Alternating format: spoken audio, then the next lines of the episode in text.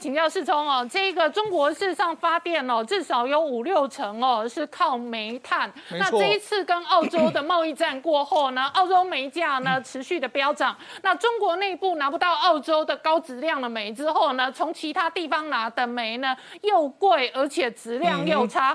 所以这一次哦，全中国的大限电哦，背后凸显的是 北京中南海现在是缺煤、缺电、缺粮、缺水，事实上还缺钱。没错，事实上应该这样讲啊。中国大陆在进行所谓的这个能耗双控，主要原因在于说，因为明年要办冬奥。另外一方面来说的话，中国大陆尤其习近平最近在国际上都一直讲什么？哎，我要谈综合，所以这个显然是变成是他现在在国际上唯一能够发生的管道里面最重要的一个因素。所以他当然要想办法做到这件事，这是官方的立场。但是还有一个摆在眼前的事实，就是因为他们今年呢煤矿的价格不断的飙升。刚才林官讲到，就是说他们去年跟这个澳洲在进行所谓的贸易战之后，实际上在过去一段时间呢，澳洲的动力煤是非常重要。其实中国有非非常中中国本身就是产煤。大国，但是它在动力煤这一块，特别是燃烧这个发电机组这一块，过去都是用澳洲的，因为澳洲的这个价格比较便宜，而且澳洲的品质比较好，所以中国大陆的电网很多时候都是它的规格就是用澳洲的这个动力煤。所以它在去年跟澳洲打这个贸易战之后，它开始要采用中国的动力煤的时候，你又出现到中国动力煤品质不好，所以你要燃烧更多，燃烧更多的时候，所以你的价格就会出现一个飙涨的状况。另外一个，你从国外进口，国外国外国人也知道。把你当傻子，他怎样？他拿澳洲的煤来卖给你，所以当然要给你加价格，所以造成中国大陆，你可以看到中国大陆在包括说像秦皇岛的这个动力煤的这个报价系统里面来说，你看都最近都一直往上飙，不断的往上飙，所以变成是中国大陆就说这叫做煤煤超风嘛，就是煤价格涨到一个不可理喻的这个状况。那除了煤价格不可理喻之外，因为澳洲的这个燃料煤在过去一段时间真的飙了百分之八十六，你要想说，哎，中国大陆不是？中国倒不是没有在用嘛，但是问题是其他国家也开始在用这个所谓动力煤比较好的煤，因为节能减碳的关系，他们淘淘汰掉那种比较差的这个煤，所以造成这个澳洲的这个燃料煤年涨八十六趴，变成是澳洲去年。涨幅最大的一个产品。好，那除了这个之外，美国的厂商也受惠。我刚才不是讲到吗？封杀澳洲的这个动力煤，但是连带的这个美国的厂商就趁这个时候把这个他们的煤矿呢就运到中国大陆去。那事实上，因为这一波的这个所谓的动力煤，因为这一波的这个电力的这个影响来说，你可以看到今天的这个台湾股市里面来说，包括说像 PCB，刚才创下讲到在昆山那一带，昆山那一带有包括说我们国内很多这个印刷电路板的厂商，甚至还有很多铜箔基板的厂。商，他都在那个地方，甚至还有部分的组装厂，所以这个冲击，因为部分的这个，他们今天都已经发出这个股市的公告，就大概停工到九月三十号为止。但是九月三十号之后会不会继续停，不知道。不知道。另外一个就是说，因为这个节能减碳的关系，台湾今天股市里面来说，造纸股就在往上涨，因为造纸股里面跟节能减碳都有非常大的关系。另外一个就是因为中国在节能减碳的原因呢，他们很多比较低。高耗能，但是它产出价值很差的，包括钢铁、塑化就开始在减产，所以连带了台湾的钢铁、塑化在今天表现的也非常不错。所以是让这个中国的这个缺煤、缺电、缺水、缺粮，还有缺钱这个大变局之下，其实对台湾来说是有好也有坏处这个状况。那当然对全球来讲的话，他看到一个状况，就是中国大陆显然在这一波的这个变局，从去年一直在跟澳洲在打这个贸易战，打到目前为止来说的话，打到怎样？你的粮粮粮食目前也取得不易，特别是最近一段时间，最近是。北半球的小麦欠收，所以他现在又开始要去买小麦，所以我才讲嘛，今年对习近平来说是一个前所未见的困局。中国政经局势到目前为止出现的这个状况，否则他为什么在最最近起一段时间来说的话，要做这么多类似这种对外呛虾？事实上，中国到在对外呛虾的同时，就表示说他对内有非常多难以解决的问题，需要靠对外关系来解决他内部的矛盾。而且以缺煤缺电的处境来讲哦，冬天一天冷的话，那东北跟北方。事实上还要供电跟供暖，对，那没有供电跟供暖的话，怎么维稳？日子怎么过？对，所以今年整个这一个中国究竟会发生什么样的社会或者政治的变化？啊其实是充满高度不确定性。没错，实际上从今年的这个开始，五月它就已经停电过了，当时五月就停电，后来七月又停电，然后九月这一次又停电。那有人就很担心说，接下来的冬天，因为其实中国大陆的冬天来说的话，他们主要供特特别是北。方，对，北方有供暖。供暖的话来说话，主要是靠天然气。可是问题是最近天然气也涨很最近天然气开始狂飙，所以对中国大陆来讲的话，现在是屋漏偏逢连夜雨。我要煤，煤价在涨，那我需要天然气的时候，哎，天然气最近又在涨。尤其欧美各国也要进入这个冬天。我们知道，其实这个极端气候来来说，很多人都认为说今年冬天会很冷。那对中国大陆来说，它也需要这个天然气，所以我才说嘛。今年对中国大陆的这个震惊的局势的冲击，真的是前所未见的一个大变局。从刚刚看到的是习近平哦，想要发展中国内部自主科技当中呢，这一个拍板定调，中关村是很重要的重镇。但北京现在真的五缺哦，缺煤、缺电、缺水、缺粮，还缺钱。那因为缺钱，所以要抢的是金脉钱袋子。没错，事实上最近一段时间来说，我们刚才讲到这缺那么多的情形之下，钱袋子当然要抓稳。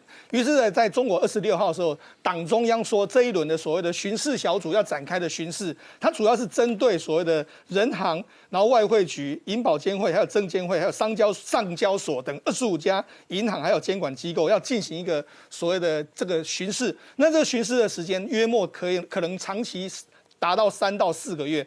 那刚才讲到了，除了我说的那几家这个公司之外，包括银行，银行里面有包括说像国家银行，呃，这个国家开发银行。中国进出口银行、中国农业管理银行、中国工商银行、中国银农业银行、中国银行、中国建设银行、中国交通银行，还有包括说中信集团、光大集团，另外还有保险，保险包括说像中国人民保险，还有中国人寿保险，还有中国太平洋保险，还有中国出口信用保险。那另外包括说像上交所证，还有深圳交易所、中国华融，还有中国长城、中国东方资产管理公司，还有中国信达资产管理公司等等。这次的公司是洋洋洒洒，那为什么要在这个时候展开这段时这个所谓的这个巡视呢？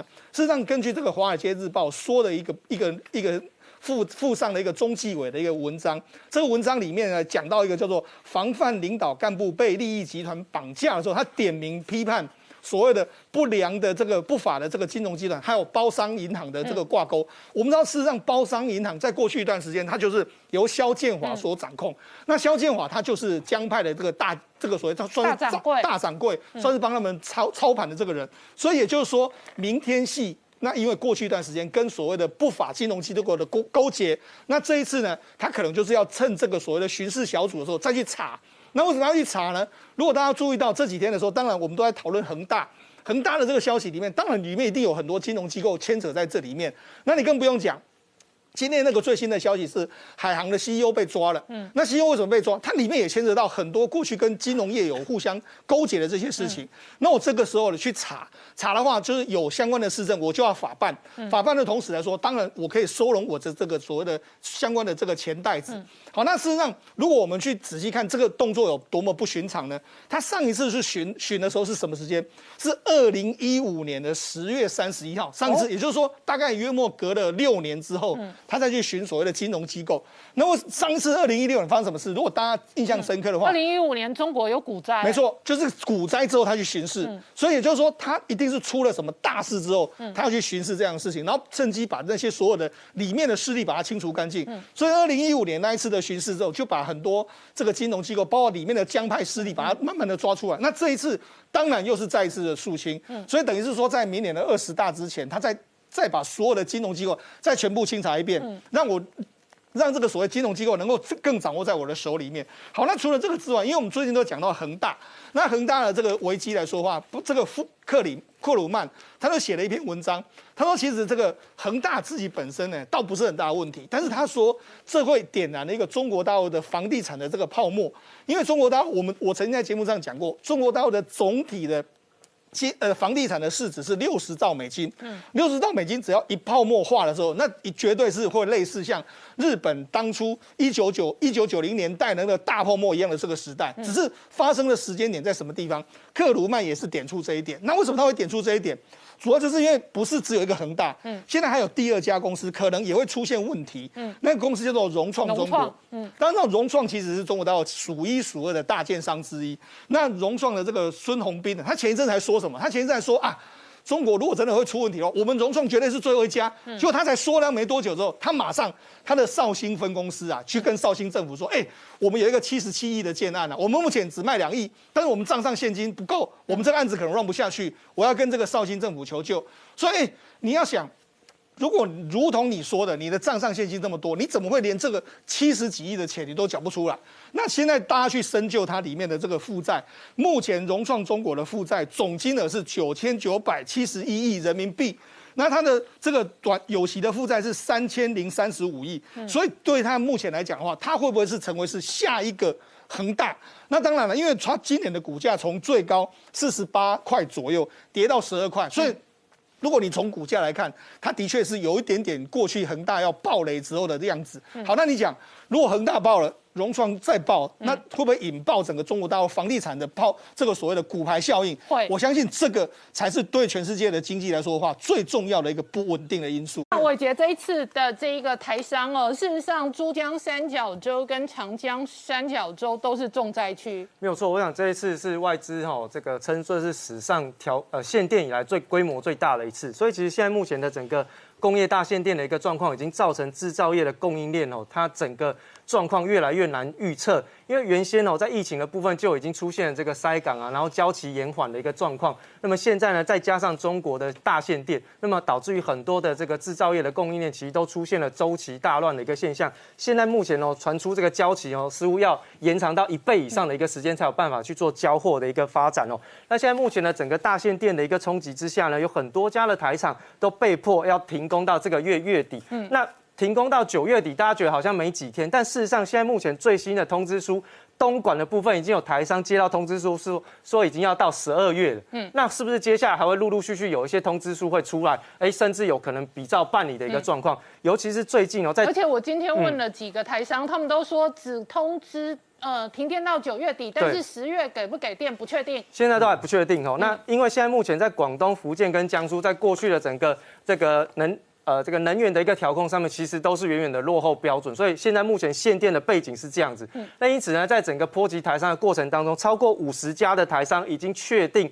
到目前为止都是停工停产，那包含像是国内的以盛啊、新兴啊、吼建准啊、永冠 KY 啊，或者是在这个神机啊、被动元件的凯美啊、台光电等，这个都是在台股当中非常重要的一些厂商，其实都受到了非常大的一个影响。那在我们看到就是说，在这个限电的一个能源政策之下，好，这个研华是国内最大的工业电脑厂，其实它也证实。他们的部分也是停工到这个九月底为止哦，所以其实在这一次的冲击之下呢，也受到非常大的一个影响，甚至就是在。包含像是在苹果跟特斯拉的一些相关的供应链当中，它的产线也受到了一些影响，而导致于停摆的一个现象。我们都知道，现在苹果的新手机正在铺货，嗯，然后他们的整个新的供应链政策是以中国大陆为制造的基地跟零组件的供应源头。这一次竟然是在中国大陆发生了一个大限电的一个状况，嗯，所以对于整个苹果供应链来说，在接下来的手机销售状况跟铺货上面，其实是雪上加霜哈。那另外我们看到在国内的部分，哎，同前董事长特别提到。这个皮要绷紧一点哦。那刚刚一开始有特别提到，哎，这个地方哦，不排除是这个。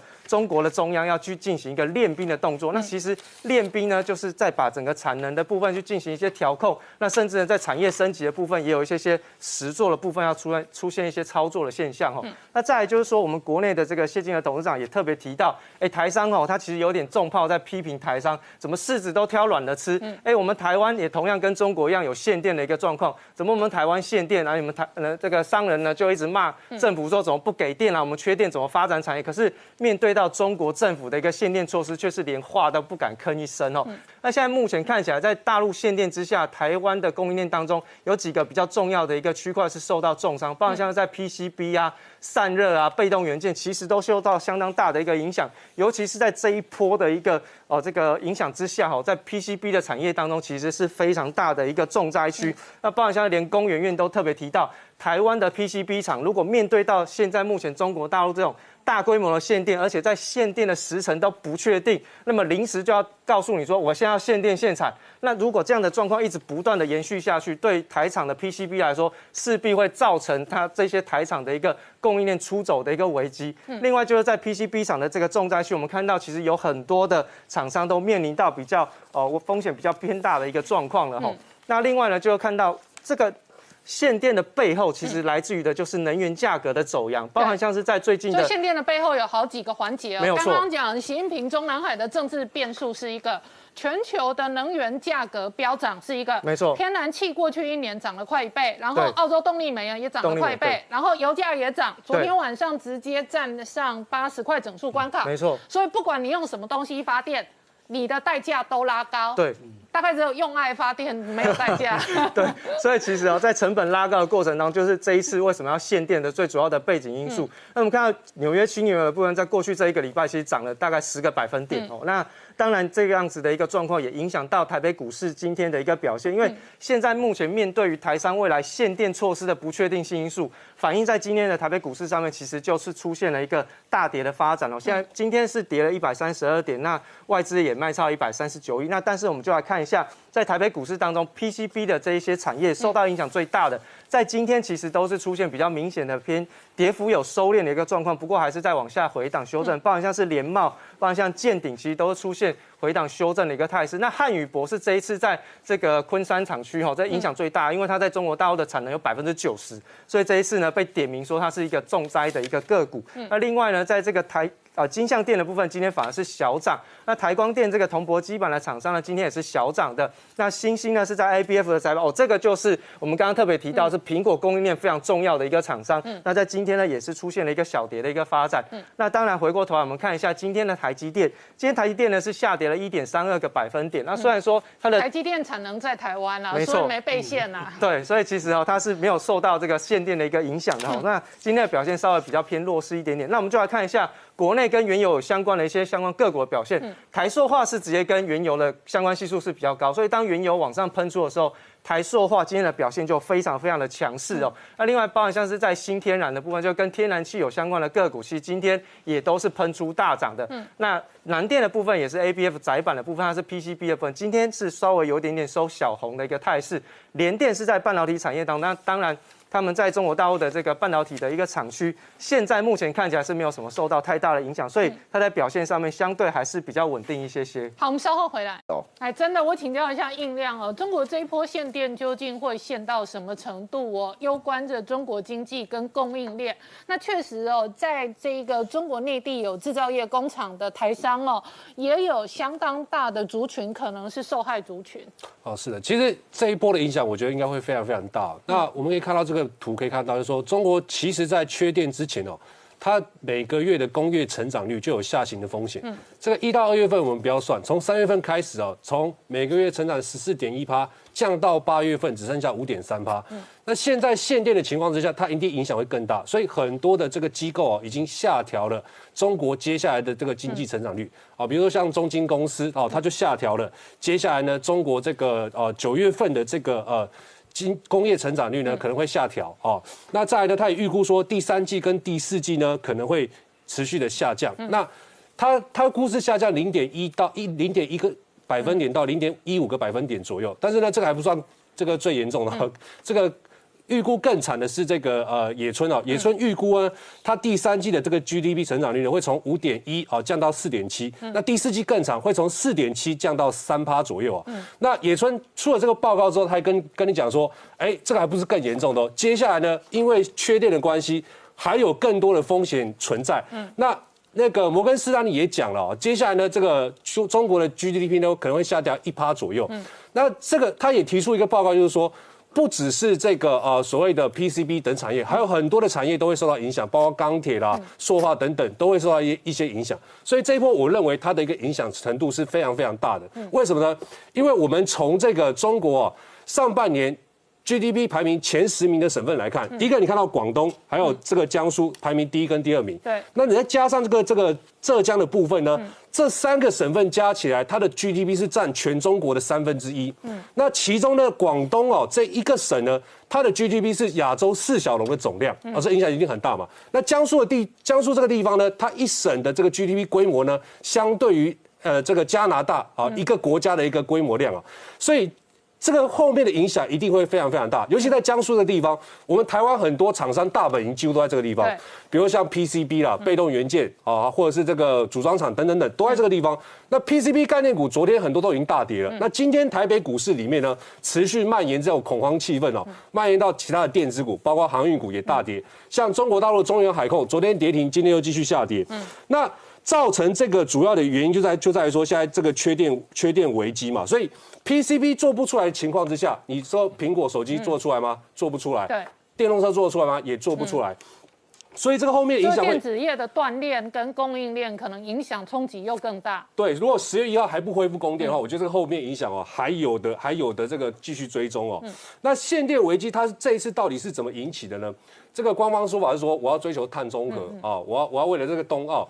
那我我我觉得一个很简单的逻辑哦，我们减肥哦可以少吃。多运动，甚至抽脂嘛，很少人会拿刀去割自己的肉，对不对？你现在为了要这个，呃呃，追求碳中和，然后限电限成这个样子，很多产业都没办法做，这无疑就是拿刀在割自己的肉，所以我觉得不可能。真正主要的原因，应该就是说，从去年它跟澳洲之间的贸易战的关系，哦，去禁止购买这个澳洲煤。嗯，但是你会发现到，其实中国这个煤的产量它并没有减少。你们看，我们看这个图的这个这个最右边的二零二零年的时候。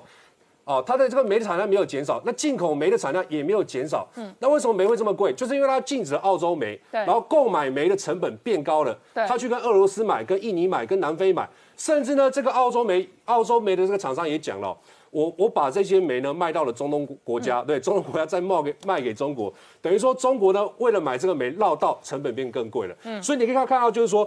动力煤的报价从二零二零年开始呢，到呃现在呢，已经涨了一百六十八趴。啊，虽然中国最近政府有去要要求说煤的价格要下降，可是呢，最近的动力煤的价格还在创新高。好，然后煤是中国很重要的发电原料。对，发电原原料，你我们可以看到二零二零年这个中国的发电结构来看哦，这个水力不够力啊，因为只有十六趴而已。风光不风光，因为风力跟发电跟太阳能光电发电啊，这个比重都很很低。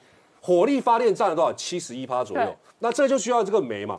那你当你发电成本变高的时候，你很多原物料的制造成本就会变高。那你现在又给它限产，嗯，对不对？那等于说产能减少的情况之下。哎，报价又会上涨，对，所以变成一个恶性循环，变成能源跟原物料的价格一直推升，一直有点通膨。对，没有错。所以你看，最近像 PVC、PVC 的报价涨了三十七八，啊，这个台塑哦，这个大牛股哦，一三零一最近就涨了多少？十四、十五趴左右，嗯，对不对？然后像这个棉花啦、乙二醇哦、天然气等等等都在一个大涨。那棉花跟乙二醇跟纺织有关系哦。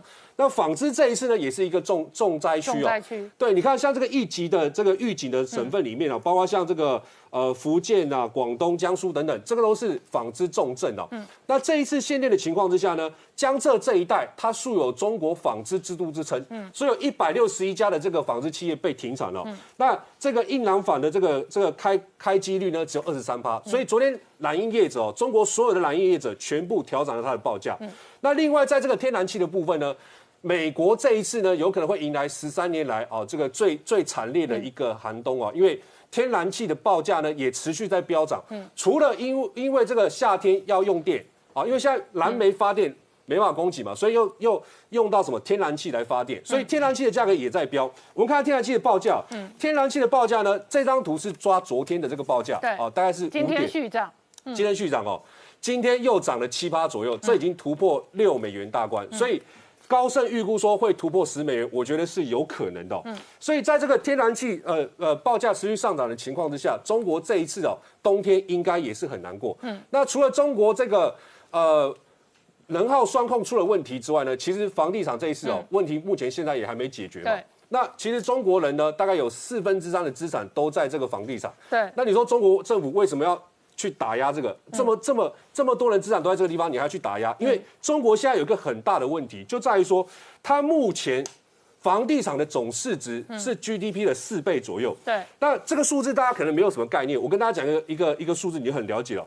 美国金融风暴爆发之前，美国的房地产总市值是多少？是是 GDP 的一点六倍左右而已。日本这个房地产泡沫化那个时候，G 呃房地产的总值占 GDP 是。三倍左右，中国现在是四倍，所以问题很严重嘛。嗯，所以他一定要用这个哦，所以中国现在是完美风暴，是完美就是限电、缺电，制造业要挂，然后房地产泡泡要炸，然后现在又缺钱，那消费又不振，然后疫情呢又使得控管的过程当中哦更难刺激消费，所以现在是到处都是地雷的完美风暴。对，没有错，到处地雷完美风暴。但是我个人认为啊，就是说，呃，房地产这个事件哦，影响度来讲会比这个呃缺电缺缺电这个问题来的小，因为。中国也在双控啊，它除了一线城市现涨之外，它二三线曾经是现跌嘛，所以房房市的部分应该跌到一个区间，应该就会止稳。嗯，那现在问题比较大的是这个缺电的部分。嗯，那台湾的部分呢，我们也也想说恒大事件影响会不会很大？嗯，其实我觉得也还好啦，因为主管机关也讲了。目前这个铺险，他第一时间就讲了，只有这个中信银跟上海银行有五亿而已。嗯，其他的投信的部分呢，这个铺险金额也不高。嗯，啊，有立委讲说这个啊，你不能这样算啊，你要把中国内恒大的这些资产。公司也把它算进来，可是你加加一加，也顶多顶多才多少一百亿左右而已。嗯，所以我觉得大致上来讲呢，限电的风暴影响会比这个所谓的恒大事件影响来的更大。好，我们稍后回来。杰明刚刚看到的是 CNBC 的经济学家，他评论说，这一次中国的限电哦，引发更深一层是全球能源价格的飙涨，另外一个部分是影响中国经济，而中国经济如果回档或者修正，也会影响全球经济。没错，那个克莱曼他说话真的很直接。他说一句话说：“幸好我们这本周啊，美国至少还有美光的这个财报可能还不错。但是扣除美光之外呢，事实上很难想象，美国连这个半导体原料都已经开始缺货了。他这个剑指呢，剑指是中国。他特别讲一句话说：我听到很多人说，中国超越美国呢，只是时间问题。很多人也不会去怀疑这样的事情。可是呢，现在告诉你一个很现实的问题是，中国现在能源已经在限制了。”那特别指一件事情哦，那包括把苹果也拿进来了。我们知道今天最重要就是红海旗下的以盛精密哦，也宣布它要提供以盛停呃停止供应生产哦。那你知道以盛它停工的是它停工是直直接冲击了苹果还有特斯拉，而且非常特别。我刚才说这位呃就是我们克莱曼，他真的变成台股分析师哦。它也特别精准的讲出我们台湾三个重要载板之一哦，新兴电子哦，在昆山呢也停止这个就是供应生产哦，所以这个事情看起来已经引爆了这个全球的关注哦。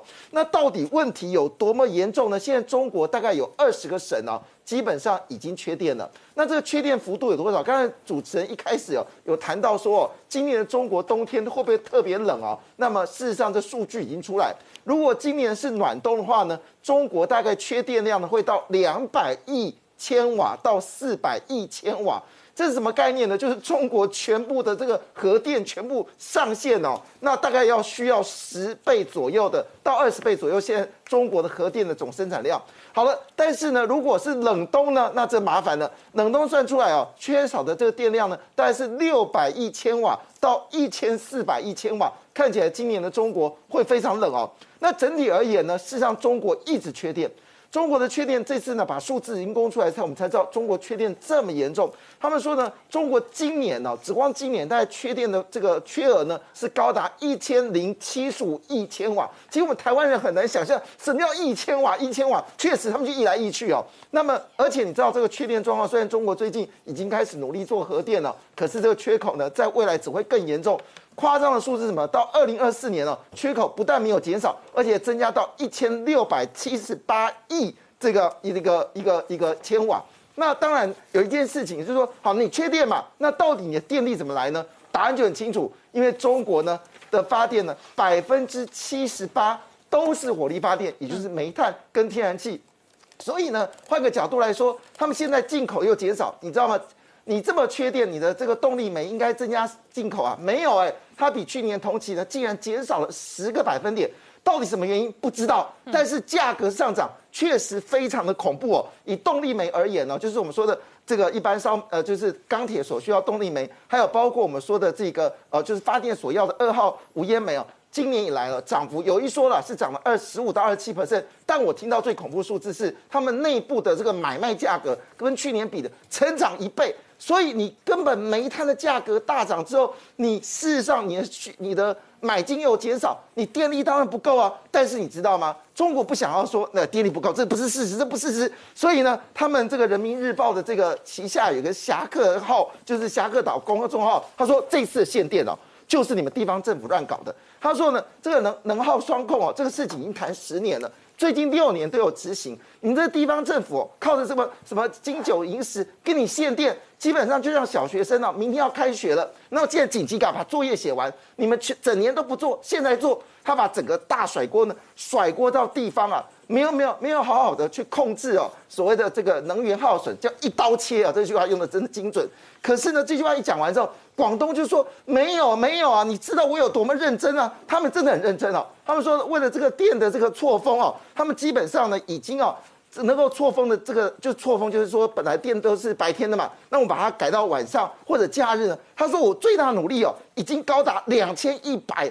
万千瓦，我已经做这个事情了，你不要再怪我了。但是问题是我们广东经济太好了，我们今年的这个需求呢是成长十八个百分点，而全国需求有三百百分之三，所以我们真的电不够了。这不是不是我们不认真啊。好，不论怎么样哦，这是我听过今天最热的话题。原来这个叫做经济超限战。有人说法一件事哦，因为现在美国不是要要中国这个限制煤炭的这个燃烧吗？好了，你圣诞节快到，对不对？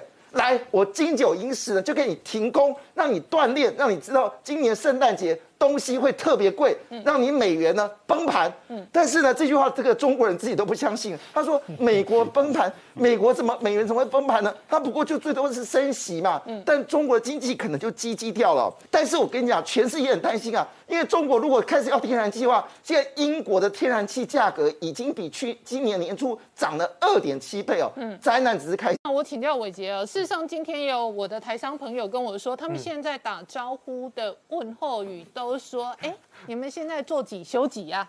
那大家都是要轮休的。那所以呢，江湖上传说有人做一休六，有人做二休五，有人做三休四。但是无论如何，事实上它就打乱了整个生产制造业跟全球的供应链。没有错，我想其实今年全球的供应链进入到现在为止哦，到中国限电已经到了一个极危险的一个状态。怎么说？其实，在上半年其实看到是这个全球塞港疫情的影响，然后到东南亚的疫情哦，都造成了。供应链的一个瓶颈。那么现在呢，中国的限电危机，各位，中国是最大的一个世界工厂。那在很多的供应链上面，其实都在中国去进行零组件的生产。嗯，这次他说要限电，那变成产量全部都要下滑。嗯，那没有办法生产，那没有。没有零组件可以组装相关的消费性电子产品也好，汽车相关的零组件也都被迫要停止，所以其实，在供应链上面会面对到前所未有的一个大危机吼。那另外我们看到国内的，就是在这个富士康的一个龙华厂区，它在十一长假的时候就进行停电的一个工作。那不过呢，我想其实刚刚好就是在休假嘛，那也就不用去做一个生产，那顺势呢就配合这个所谓的政府的政策。所以红海的做法也是例行的这个税收。对对。对，那刚好就是给这个当地的政府一个 favor 啊，就刚好我就我也不生产，因为之前可能在现在目前苹果积极交货的同时，他们还是需要赶工的哈。那所以其实就目前看起来，呃，红海集团当中受到影响的大概就是昆山厂的这个以盛 KY，然后它是特斯拉的供应链，那其他包含在龙华厂啊、太原厂、郑州厂，其实都还没有受到比较明显的一个影响。那再我们就看到，在半导体产业当中，其实也受到了一些相关的波及，嗯，尤其是在这个晶片的这个封测产业当中，那受害者哦，就刚好就是高通、嗯，NVIDIA 跟 Intel。那在这个中国大陆的一些相关的厂区进行晶片封测的，其实都受到了相关的影响。所以，其实，在日月光的部分，今天的这个表现也相对的比较疲软所以，日月光是昆山厂直接限电，没错。然后，它所有相关的客户的产能可能就会受到冲击。对，因为那以前事实上他们不会限半导体的相关的供应链。对。可是这一次，事实上半导体厂也被断电，也被限电。在第一时间稍微比较慢一点点，但是其实没过多久，他们就开始停工了。所以，其实，在半导体的部分有一点点。缓冲期，但是呢，还是会受到限电的影响。到目前为止，国外的客户也受到影响，台厂影响更大。嗯，好，那现在目前在整个中国限电之下，有很多台厂是被迫停工的哦。那包含现在在半导体，刚刚我们看到，嗯，联电受到影响了哈，金源金源电这个是封测厂，那包含像是人保，那 PCB 的台骏、景硕、台光电等等，其实都受到了相关的一个影响。所以其实现在目前哈，这个。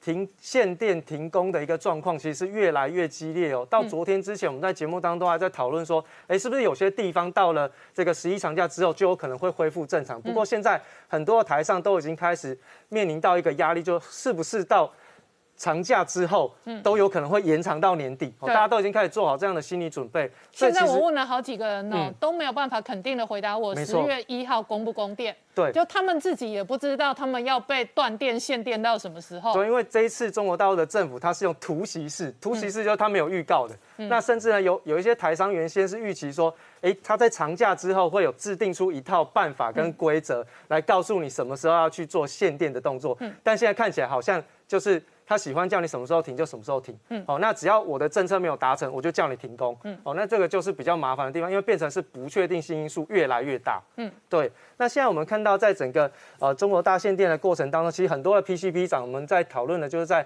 苏州、昆山这边，其实是台厂的这些 PCB 大厂的集中的一个地方。那这一次呢，就是说我们刚刚在讨论，就是十一长假之后可能。会有一些比较明确的规范，嗯，但现在大家也都不敢确定，所以其实，在停工停产的部分，它有可能会持续的扩延，嗯，那如果是这样子扩延下去的话，那大摩在这边就持续的去做一些预估，他说，如果短期的影响，那可能大家在厂区的产能调配的部分，可以用其他厂商来去其他的产能来去做支应，短期 OK，但是如果它是长期的，一路要延伸到今年年底，哦，那可能对于整个供应链。的这个营收状况就会有所影响，甚至对于中国大陆的经济，嗯，也会出现一些比较明确的一些压力。而美股重挫五百多点，今天台股哦重挫三百多点，那有好几个原因，包含了美债的债务上限危机，另外一个部分哦停滞性通膨的压力，尤其是能源哦，一方面有通膨的价格压力，另外一方面中国的限电事实上已经直接影响到供应链跟产能。那特别是这一次的产能到底哦会受到多大的影响，而且产产能跟供应链跟出口一旦受到影响，中国经济本身也会受伤。没有错，我想其实哦，这个能耗双控这个政策，其实如果说你有一个确定的时间，大家都好做预估。但现在很麻烦的是，我没有确定时间是什么时候，然后所以呢，在各家厂商对于损失的预估也很难去估计。嗯，所以现在目前高盛针对于这种不确定性因素，就进一步的去下修了中国的 GDP 的一个预测。第三季的部分微幅度的下修到下修了百分之一，第四季下修了百分之二，全年度是从八点二下修到百分之七点八。但我觉得这个都是相对比较保守的看法，可能在。影响过后，嗯，甚至有可能会更低的一个状态哈。那最后我们看到就是在这个能源相关的价格，原油最近是出现了比较明显的一个上涨哦。那现在目前高盛的积极乐观的预估是说，哎，今年年底前的目标价是挑战九十块的一个美元。那如果说现在原油价格是持续的往上攀升，今年以来原油的价格是已经涨了超过五成，嗯，那如果它还要去挑战九字头，那现在目前通货膨胀的一个压力就会越来越大，嗯，哦，那这一次呢，在整个美国股市的一个走低过程当中。是原因是来自于消费者信心下滑。其实，在内部的部分，因为消费者他在预估的这个通货膨胀预期上面相对比较高，所以大家都不还不太敢消费，所以导致于消费者的信心出现了一些崩盘的一个发展。那我们就来看一下，在纽约轻原油的这个价格，其实今年以来，我们刚刚特别提到。到目前为止已经今年涨五十五趴，然后这几天要挑战八十块。对，它比全球的股市都还来强哦。这个房地产才才涨了不到三成，可是呢，股市涨了涨了大概三四成，它就涨了五成以上。哦，那另外呢，原油价格上涨当然也会带动美国股市当中的一些能源类股的表现。在埃克森美孚过去这一个礼拜涨幅超过一成，那雪佛龙的部分呢也涨了大概七个百分点。那我们看到纽约的天然气哦，天然气价格今年以来的。上涨幅度是百分之一百三哦，天然气涨更凶，对，涨更凶。天然气几乎是所有能源品项当中涨幅第一名，没错。所以你的火力发电如果大量依赖天然气的话，现在的成本跟今年初的成本就差了一百三十趴，没错。对，所以如果你的电价没有相应的去做调整，那当然你的。这个发电厂一定会赔钱，但是如果你调涨电价，你一定哦，这一个拉动物价的通膨，民生消费的压力又变大，对，所以你就会变成一个进退两难的压力。对，所以我们看到伦敦的这个天然气价格更夸张，伦敦的天然气价格今年以来涨了两百四十六趴，所以英国也有能源危机。对，全欧洲现在都陷入到了能源的一个恐慌当中，因为过去在欧洲地区其实相对来讲能源是相对比较稳定，但是在今年以来。天然气的价格引动了整个欧洲的通货膨胀。嗯，过去欧洲的通货膨胀其实很少超过一点五个百分点。嗯，到目前为止，欧洲的通货膨胀已经超过了百分之二。嗯，最主要一个原因就是来自于天然气价格的调升，然后导致于在电价的部分有所调涨。哦，所以其实全欧洲的民众都开始出现比较压力重的一个现象。在我们看到，在澳洲的这个哦煤矿的一个部分，澳洲煤矿其实在今年以来也涨了百分之一百五十八。好，这个是港口报价，对，港口报价今年的报价直接涨百分之一百五十八。对，所以北京不买，还有其他一堆人想要买，而且澳对澳洲人来讲，它的外汇跟它的出口价是一路涨的，今年就涨百分之一百五十八。对，澳洲其实就是靠这些原物料的这个来去赚取这个所谓的经济的一个相关的收益嘛，所以。当它的这个价格飙升越高，其实欧洲、澳洲的这个相关的这个 GDP 成长率会相对比较强势。那我们看到，在中国大陆的郑州动力煤的部分，在今年以来也涨了百分之六十二。所以郑州动力煤还涨得比澳洲少。动力煤还是经过中国大陆官方有进行压抑之后，哦，才涨了百分之六十。那如果没有压抑，那就更恐怖。那现在目前呢，在中国大陆的这个煤的相关的库存其实是比较偏低，所以。在库存偏低、需求要增加的过程里面，其实它的涨幅就会相对比较大。嗯，好，那我们看到在美国股市的部分哦，美国呢这个鲍威尔呢就特别提出来，就是说通膨的压力在接下来这几个月会居高不下。嗯，大家觉得好奇怪，跟他之前讲的这个看法是完全不一样。嗯，他说通货膨胀是暂时的，可是现在他说通货膨胀的问题会比原先来的更长。嗯，那就引发了市场上的一些疑虑，因为市场上就觉得如果说接下来在这个通货膨胀会都超过长期都超过百分之二以上。那你是不是在这个购债计划缩减完之后，你要进行马上升息？所以昨天的美国股市在大跌，除了在反映债务上限的危机之外，有一大部分是在反映通膨、流动性紧缩的一个危机。那所以这一次在通膨的一个影响之下，我们看到全球的生产都开始出现明显的下滑。那生产下滑，那原物料价格在上升，就进入到停滞性通货膨胀。那停停滞性通货膨胀会影响到，其实通常。新兴国家会受影响比较大，嗯，尤其是在中国大陆。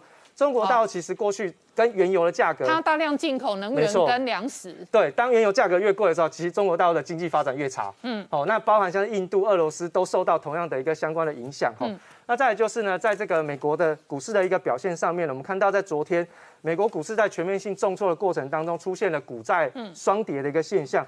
不管是在这个科技类股，还是在这个非科技类股，其实都出现全面性的重挫。那道琼工业指数呢，昨天是下跌了一点六三个百分点。嗯。而科技类股指标呢，纳斯达克指数昨天下跌将近快三个百分点。嗯。标普五百指数跌了两个百分点，费城半导体指数跟台北股市息息相关，跌了将近快四个百分点。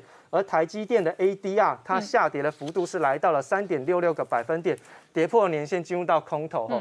那包含现在几个比较重要的，联电的 ADR 也跟着跌，对，FB 哈也跌了三点六个百分点，苹果昨天跌了将近二点四个百分点，亚马逊昨天跌了二点六个百分点，哦，那 Google 昨天跌了三点七个百分点，Intel 的部分是已经进入到空头走势，下跌了一点二个百分点，哦，所以其实在整个债券的部分，我们可以看到十年期公债的价格也出现了崩盘，尤其是我这一次特别特别把这个利率决策会议之后的一个公债价格把它圈出来，你就知道。当它利率决策结束之后，整个公债价格出现崩盘式的一个连跌五天。对，哦，那连跌了之后呢，其实公债价格的下跌，其实它反映的就是利率的上涨。嗯。哦，那利率上涨就会压抑到股市的一个估值表现的一个状况。那所以呢，其实，在长天期的部分，它会影响到的是美国的房地产的一个利息支付的一个成本。哦，如果说它的利息持续的往上攀升。美国房地产压力就要越来越重，嗯，那大家就可能会有压力，说，哎，是不是零八零九年的房地产压力会出现？嗯，短天期的这个债券价格在崩跌，代表的利率上升，除了在这个预期市场上的流动性紧缩的一个呃状况之外，其实也代表了在消费者的消费成本上面也有上升的一个现象。嗯，因此呢，在消费者的一些相关物价指数上面，其实就出现了明显式的一个下滑。美元指数来到一年来的新高点，那天然气的价格创下了七八年来的高点，国际油价来到八十块整数关卡之后，高盛现在上看九十块钱，所以今年冬天的能源价格哦，压力真的很大。那这里头除了停滞性通膨的这一个隐忧跟压力之外，另外一个经济大地雷来自于中国，那本来是很恒大哦，在反映中国的房产泡沫的风暴。可是这一回合的大限电哦，重创的是制造业跟出口厂商，所以这个月中，现在全球经济学家都很难预估中国经济的前景。确实哦，这看到中国这几个月来的问题哦，真的越来越让他觉得中国到底在搞什么鬼啊？好，如果说从一开始的这个企业监管，我们可以很容易联想到可能是政治上的目的，这没有话说。可是你限电这件事情又是来哪一招？好，虽然刚刚这个郑呃郑浩有提到说，就北央视的说法说是因为缺煤，我觉得这个事情我个人是非常存疑的。为什么？我们从数据上来看，中国今年的煤矿进口前八个月减少了百分之十点三。当然，你可以说是因为抵制澳洲的煤矿，可是全世界不是只有澳洲有煤矿，就中国的邻国，尤其跟中国很密集的，包含的印尼，包含的。外蒙古哈，就是蒙古人民共和国，包含俄罗斯，都是产煤大国。你为什么不跟他们买？如果你自己真的国内缺，你可以跟他们买。这些国家，我相信他们不会不卖你。好，就以中国自己本身，中国本身的煤矿产量也是全世界数一数二多的。